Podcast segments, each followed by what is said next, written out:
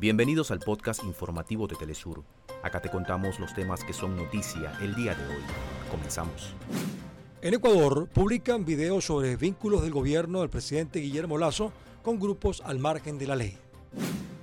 Continúa en Argentina el llamado tercer malón rumbo a Buenos Aires. Diversas organizaciones sociales de Jujuy denuncian las consecuencias de la reforma constitucional provincial impuesta por el gobernador Gerardo Morales.